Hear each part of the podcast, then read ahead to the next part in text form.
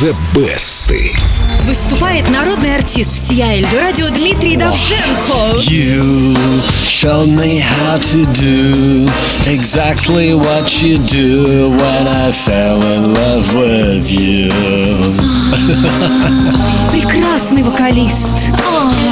Сегодня слушаем песню, ставшую хитом только благодаря кавер-версии. Авторская версия существовала? Мгм, Существовала, да, вышла на пластинке через несколько лет после записи, и альбом даже попал в топ-100 Билборд, но на самые нижние строчки.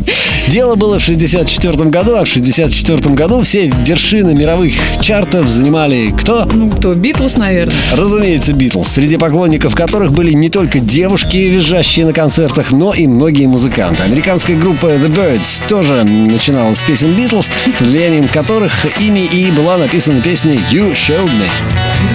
showed me how to do exactly what to do, how I fell in love with you. Oh, oh, oh, так это и есть оригинал? Вот так он и звучал, да. oh, love you.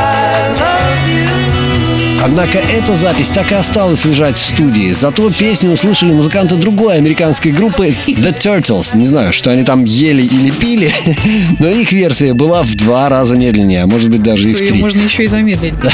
И попала аж на шестую строчку национального топа. С тех пор большинство музыкантов исполняют песню крайне неторопливо. Но не все. Salt-N-Pepa, например, сделал еще одну в стиле хип-хоп, но очень бодрую Хип-хоп на. Эльдорадио? Хип-хоп на Эльдорадио.